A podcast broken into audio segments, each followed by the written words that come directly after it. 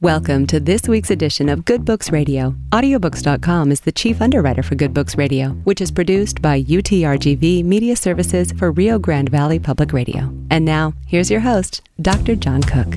Welcome once again to another edition of Good Books Radio. I'm your host this week, Dr. John Cook, and with me today is Dr. Lisa Mosconi. She's an associate director of the Alzheimer's Prevention Clinic at Weill Cornell Medical College, New York Presbyterian Hospital, where she was recruited as an associate professor of neuroscience in neurology. Dr. Mosconi founded and was formerly the director of the Nutrition and Brain Fitness Lab at New York University School of Medicine and assistant professor at the NYU Department of Psychiatry, where she served as the director of the Family History of Alzheimer's Disease Research Program. She holds a dual PhD degree in neuroscience and nuclear medicine from the University of Florence, Italy. She's a board certified integrative nutritionist and a holistic healthcare expert practitioner. Dr. Mosconi, welcome to the program. Thank you so much for having me. The book Brain Food The Surprising Science of Eating for Cognitive Power is a great read. I've been through uh, mo- most of it, right down to the test I took, which showed me I still have work to do. But um, it, it, it has uh, some great information and it's backed by a lot of research, which I appreciate very much. So let's start by talking about neuronutrition. And you, your, first chapter, The Looming Brain Health Crisis, uh, really talks about what's going on in our country in particular, but, but all across the world. Yes. So we are facing an epidemic of Alzheimer's disease and dementia. Alzheimer's is the most common form of dementia, affecting 46 million people all over the world, and is projected to grow to 130 million by the year 2050. So, Alzheimer's has been the focus of my research for the past 15 years. And um, when I started, most people understood Alzheimer's as a consequence of bad genes, aging, or both. But today, it's quite clear that genes are not the destiny and that aging is not like a linear path to some kind of unavoidable future with dementia. And what, what we have found as scientists is that at least one third of all Alzheimer's cases could actually be prevented by improving your lifestyle. Mm-hmm. And uh, it, it's worth noting that um, it's a lifelong process to take care of the brain uh, because yes. the, uh, neurons can't be regrown. Once they're gone, they're gone. Right? Yeah. That the brain has a reserve. We've had a talk with an, uh, another neurologist about um, neuroplasticity. Mm-hmm. The brain can can re can can reroute messages in some cases because of the extra brain power it has. Yes, the brain has a capacity to grow new neurons in some parts of the brain, but that capacity is kind of limited because the vast majority of our brain cells do not really regenerate when we're older. So it's really important that we take care of our brains constantly, all the time, because our brain cells are irreplaceable, and mm-hmm. therefore they're born and they age with us. So they really need to they need a little bit of extra care. Let's make the distinction early on. Uh, you, you, talk a little bit about evolution and industrial food, and um, mm-hmm. uh, uh, industrial food is kind of the, the uh, culprit in the room. In some ways, yes, yes. The the human brain took a really long time to evolve and develop, and it really grew to a specific diet, so it was optimized relative to the diet that was available back then. And current um, dietary patterns are very different from the diet of our ancestors.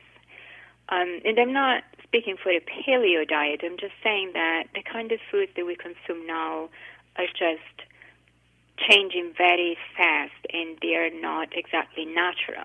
Many processed foods, fast food, deep fried foods, these are foods that we we created ourselves and that are not necessarily the healthiest versions of food that one can that one can hope for. So there's evidence that um, some foods are really neuroprotective and they literally uh, protect and shield the brain from harm, whereas other foods and nutrients harm our brain ex- instead also increasing our risk of cognitive decline and dementia down the line.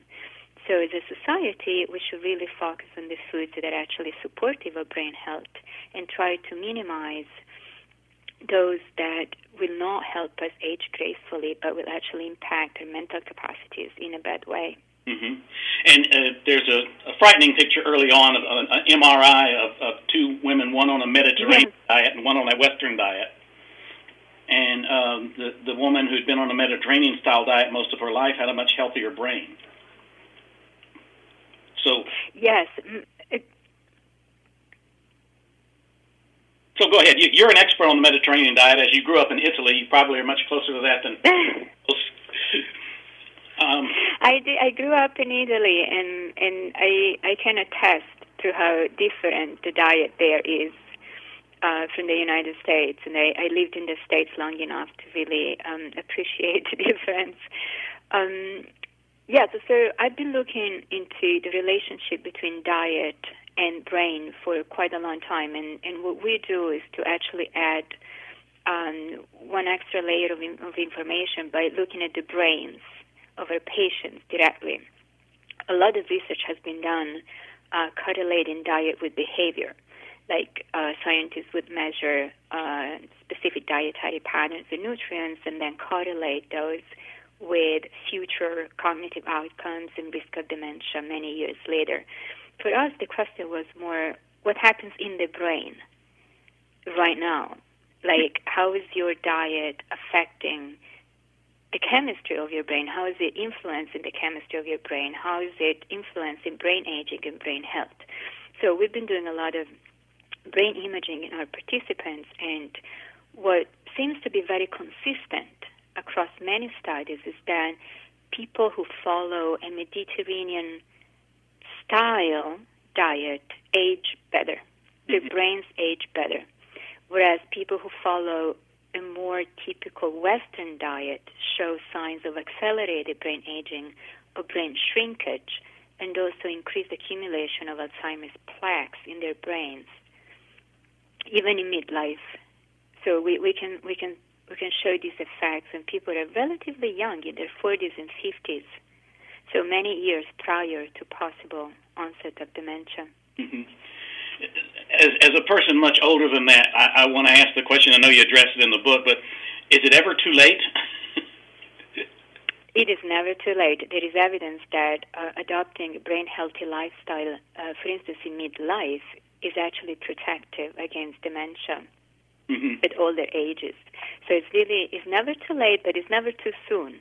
I, I strongly urge everybody to to follow a healthy diet and to change and really uh, just improve their diet and optimize their diet for their brains as soon as they can because it's really you know i was thinking about it the other day that the same way that we would save for retirement we really also need to eat for retirement and make sure that that we keep our brains healthy young and active and enjoy a healthful lifetime overall.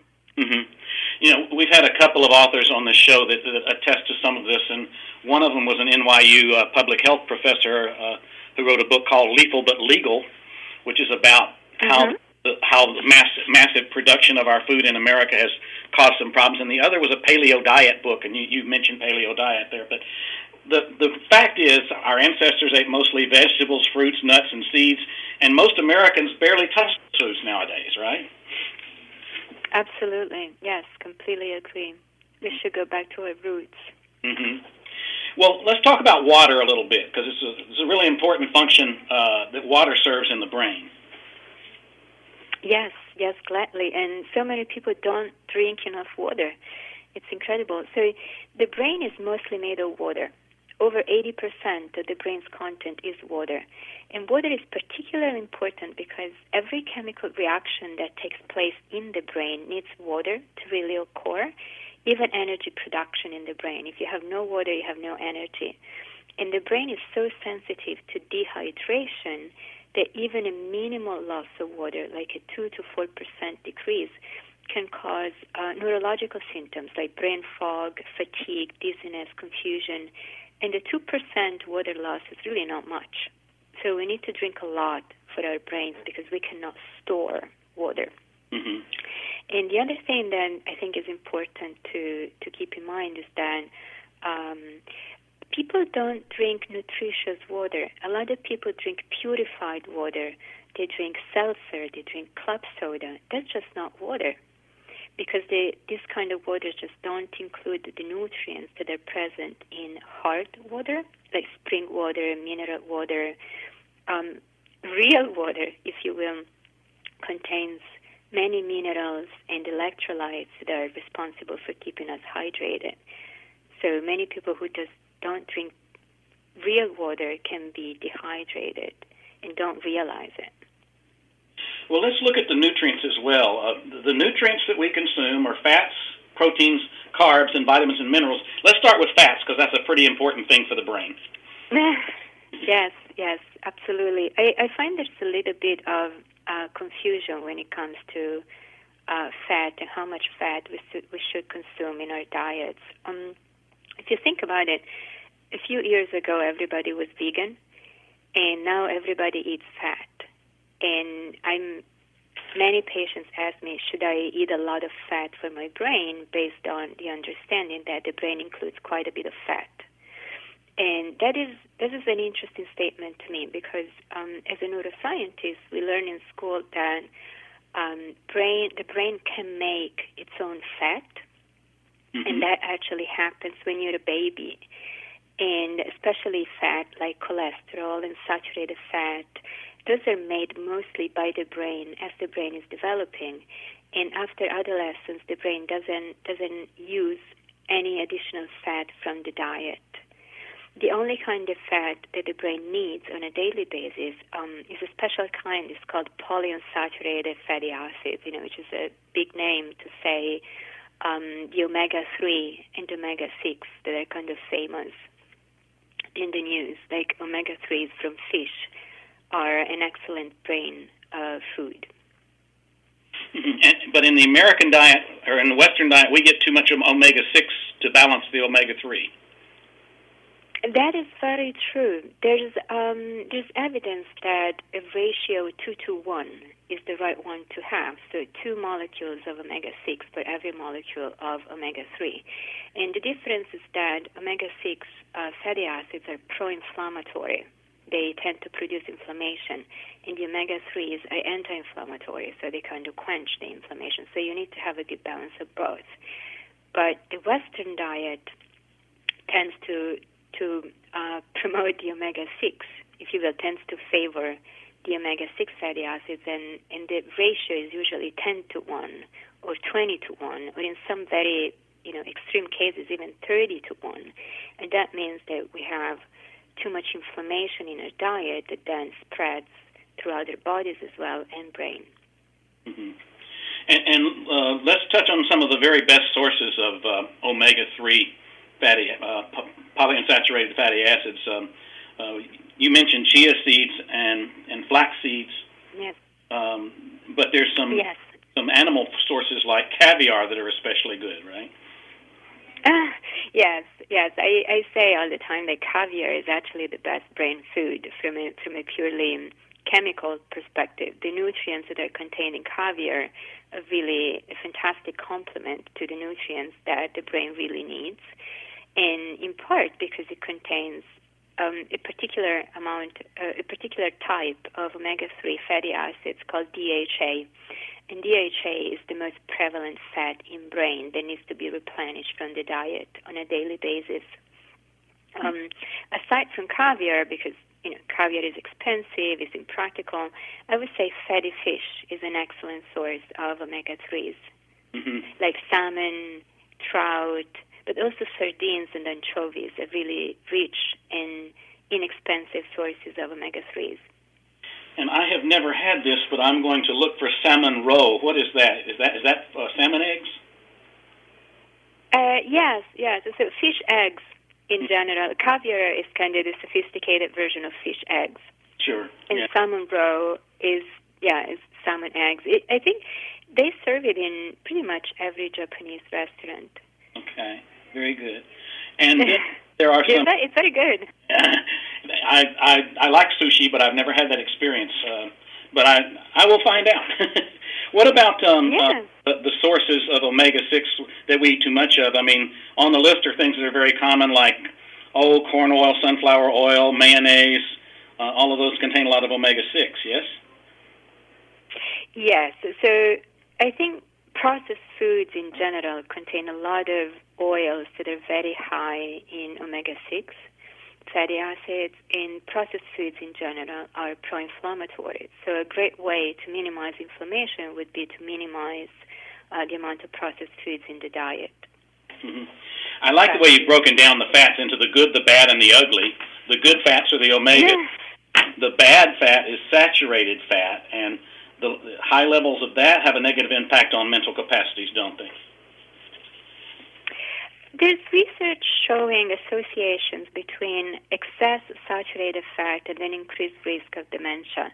I, I would say that uh, nutrients in general are not are not technically good or bad for you. Is what we do with them. Mm-hmm. And as a society, we tend to eat too too many foods that are very high in saturated fat on a daily basis. So um, the results show that, for instance, um, in large scale studies with thousands of people, those who ate 13 grams of saturated fat per day were, were twice as likely to develop dementia and cognitive impairment as those who ate, who ate less than 7 grams per day. So that means like more than three slices of bacon per day are not so good for your brain. Mm-hmm. Very good. Okay. And the ugly is trans fat. Trans fat in the diet seems to uh, develop cognitive impairment as well. Yes, I, I think most doctors would agree that sun, transaturated fats are the worst type of fat that you can possibly ingest. And there's there's literature indicating an association between uh, consumption of trans fats and in, increased risk of cognitive decline and dementia. So, for instance, there are studies showing how people who consume like two grams a day of trans fat, which is not a lot, had twice the risk of dementia as compared to those who ate less than two grams per day. Mm-hmm. You know, two grams is not is not much. It's really it doesn't take much processed food to reach two grams of transaturated fats a day. So we really need to be careful with our with our food choices. And the, the, the prepackaged foods, especially cookies, seem to have a lot of that in them. Yes. Mm. Yes, yes, for sure. Uh, baked goods like commercial donuts, cakes, uh, frozen pizza, but also many, many snack foods like crackers, then uh, margarines, commercial cheese, some spreadable or creamy products like coffee creamers, um, some packaged meat. The more packaged and processed foods that we consume on a, on a regular basis, and the more transaturated fats that we're probably consuming as well. Mm-hmm. Okay, I'm going to turn to another uh, nutrient now, protein, and I want to say that you, you've done a, a great job of making a very complex uh, set of processes clear to the average reader uh, with regard to um, amino acids and the roles they play. Um, I think it's uh, mm-hmm. really clear there. Talk about uh, amino acids and neurotransmitters just a little bit. Sure. The brain uses neurotransmitters to, to communicate. So different brain cells have different roles, and we have um, five major neurotransmitters in the brain, like acetylcholine, serotonin, dopamine. The production of these chemicals in the brain is really strongly influenced by food. And uh, protein or amino acids literally play a huge role in the production of these neurotransmitters. For instance, um, whenever we feel happy or sad, it's serotonin that is involved. And serotonin is a neurotransmitter that is synthesized in the brain using um, an amino acid called tryptophan. So we need to provide our brains with enough uh, tryptophan to make sure that our brains can make the serotonin that we need for a number of brain functions, including feeling happy. So that's a good thing to do. Mm-hmm.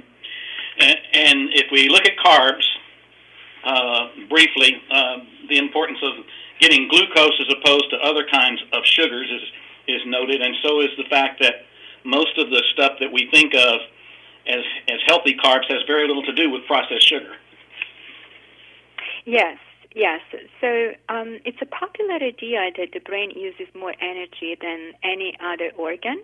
It's really true that the brain accounts for up to 20% of the body's total energy whole. But at the same time, the brain is the only organ that cannot burn fat to produce energy.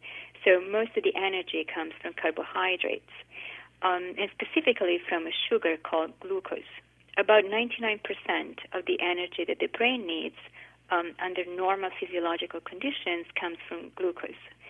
Um, what is really important to, to say is that when people think about carbohydrates, they think about white food like sugar, white bread, pasta, baked goods. Um, these these foods are not great sources of glucose, although they are sugary. There are other foods that are much better sources of glucose that are not necessarily sweet, like onions, turnips, uh, rutabaga, even.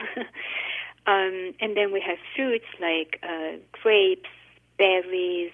Um, the, the red beet is an excellent source of glucose as well. And then, of course, honey and maple syrup are, are better choices uh, for sweeteners as compared to refined white sugar. Mm-hmm. You have an excellent treatment of, of vitamins and minerals as well, but I, I want to get to a little bit about how to shift our diet in the direction of brain health because it's different than the typical Western diet. So let's talk about what you recommend in terms of diet, and it has a lot to do with uh, uh, things that grow out of the ground. Yes, that's for sure. That's for sure. And I, I think uh, it's really based on a research on the healthiest brain diets all over the world. There are many communities of centenarians around the world. And these are people who, who live up to age 100 or older with their mental capacities intact. And they're, they're clearly doing something right. And I believe that we, we should learn from them. And, and the research shows that all these communities, regardless of where they are, some are in Italy, some are in Greece, some are in Japan, some are in America, some are in South America, they all share common principles. They eat foods that are not processed. They're fresh and they're seasonal. They, their diets are mostly plant based. Some of these communities eat vegetables for breakfast, lunch, and dinner, for example, like in Japan sometimes. Um, they eat very little animal foods that are more like a treat because you know they're usually difficult to come by if you don't have supermarkets yes. next to you. They drink plenty of water. They don't drink soda. They will drink a little bit of red wine. Uh, they, they will not drink hard liquor all the time. They, they don't usually drink beer all the time. So there are some, some foods that, that are staples in those diets that I think we could all incorporate in our own diets, like, of course, all sorts of greens, fresh, leafy greens, especially those with, with bright green or other colors, which means that that they're fresh and they also contain a lot of active phytonutrients that give them their bright colors and are uh, antioxidant nutrients. So they really help us um, fend off aging and disease. They eat fresh fruit, local fruit, especially berries. Um, they have uh, complex carbohydrates like from whole grains and sweet potatoes, for example. Many of these cultures uh, eat fish on a regular basis, and we know that fish is an excellent brain food. Um, yes, and they also, of course, they, they don't consume processed foods at all. Mm-hmm. The the diet sounds wonderful, and portion size is an issue, especially around meats. And Americans need to hear this because three ounces of salmon for the week is enough, and that's not how we usually eat. No, no, that is true. I think there's there's a tendency in the United States to really eat a lot of meat as compared to many other countries, and um, very often the quality of the meat is not very high. You know, the animals are are, are not necessarily very healthy animals. So what I usually recommend is is to eat uh, meat in moderation and of course, if you're used to eating a lot of meat, you don't want to, to stop all at once. But I think it's important to, to think about portion size and what the right amount of food that would be, and really focus on um, the healthiest possible meats that you can find. Like for beef, that would be grass fed. For chicken, that would be organic free range chicken and their products, so milk and eggs. And they're expensive. I realize that. It's just impossible. It's just important to be aware that what we're putting inside our bodies that you know it just does, it doesn't just feed their bodies; it feeds their brains as well. Mm-hmm. So quality, I think, is really really important. Yes, and I, and I I have been down that road for a while now, and even though it costs more, I'm I'm happier knowing that I'm eating the grass-fed, the organic, the meats that haven't been loaded with hormones and antibiotics, which are bad for us in a number of ways. Um, but I don't want to leave the conversation without talking a little bit about herbs because I'm also a, a, a turmeric fan. And turmeric is. Oh, really? Well, that's good. That's wonderful. Yes, turmeric is a spice uh, that's been used for like 5,000 years in Ayurvedic medicine um, against pain and inflammation. And there's some evidence that um, the active ingredient is called curcumin helps protect against cognitive loss and dementia. I think we need more clinical trials to really um, understand efficacy and safety and dosage, but it looks promising. There are a lot of companies that are looking into that. Mm-hmm.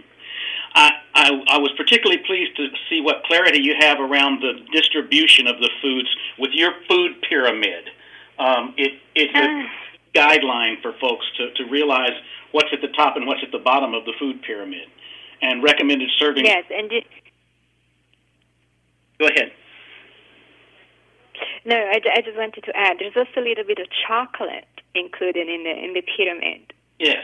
if you notice that. Um, and the reason for that is, you know, in this kind of diet, sometimes feel a little bit um, like you feel a little bit deprived if you're used to eating packaged foods and sweets and this and that. So I really wanted to tell the story of how some foods that are uh, treats in some ways can be good for you, like uh, raw cacao and dark chocolate are very rich in a nutrient that is called theobromine. It's from Greek. It means the food of the gods. And uh, theobromine, like caffeine, is a is a stimulant, so it improves oxygen delivery to the brain, but it doesn't give you the jitters. Mm-hmm. And it's also um, it's an anti-aging, it's an antioxidant compound, so it could actually be really good for you. Yes, uh, I I think we have about two minutes left, so let's let's talk about antioxidants just a moment because the brain engages in a, a lot of processes that cause oxidation, and that can be unhealthy. Yes, the brain is easily affected by oxidative stress and uh, free radicals formation. So it's really important that we um, consume antioxidants in our diet to help the brain protect itself against aging and also the risk of dementia. Um, antioxidant vitamins would be vitamin A or beta carotene, which is the precursor to vitamin A, and also vitamin C and vitamin E. There are some clinical trials showing that the combination of vitamin C and vitamin E is actually quite helpful to the brain and protective against dementia. And in general, most of the studies have confirmed that it's better to get it from the food sources rather than supplements. But that doesn't deny the need Yes. for supplements, right? Yes, yes, you're right. The, there's so the thing is that, um, like for instance, for vitamin E, in nature, vitamin E comes in eight different forms. But when you get your supplements, you only get one of these eight forms.